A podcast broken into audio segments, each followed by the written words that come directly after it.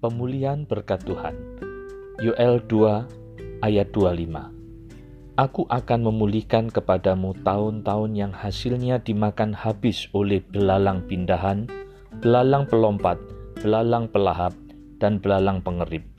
Tentaraku yang besar yang kukirim ke antara kamu. Puji Tuhan, saudaraku, jika hari ini kita masuk di bulan September, dan tidak kebetulan tema bulan ini adalah pemulihan berkat Tuhan, justru di tengah masa pandemi dan resesi global. Tentu kita terus berdoa agar pemulihan terjadi di negeri ini, sehingga COVID-19 bisa segera diatasi dan roda perekonomian berjalan normal kembali. Dalam konteks kitab Yoel, Tuhan berjanji akan memulihkan umatnya apabila umatnya sungguh-sungguh bertobat dan mengoyakkan hati mereka di hadapan Tuhan. Yoel 2 ayat 13.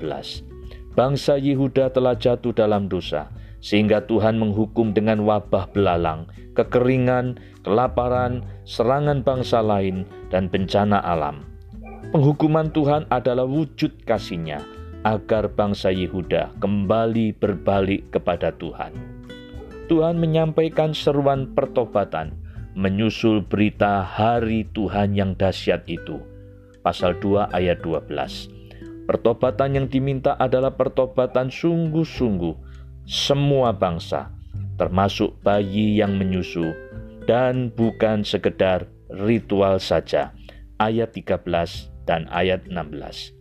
Harapan atas pertobatan itu adalah agar Tuhan menarik hukumannya dan menggantinya dengan berkat ayat 13 dan 14.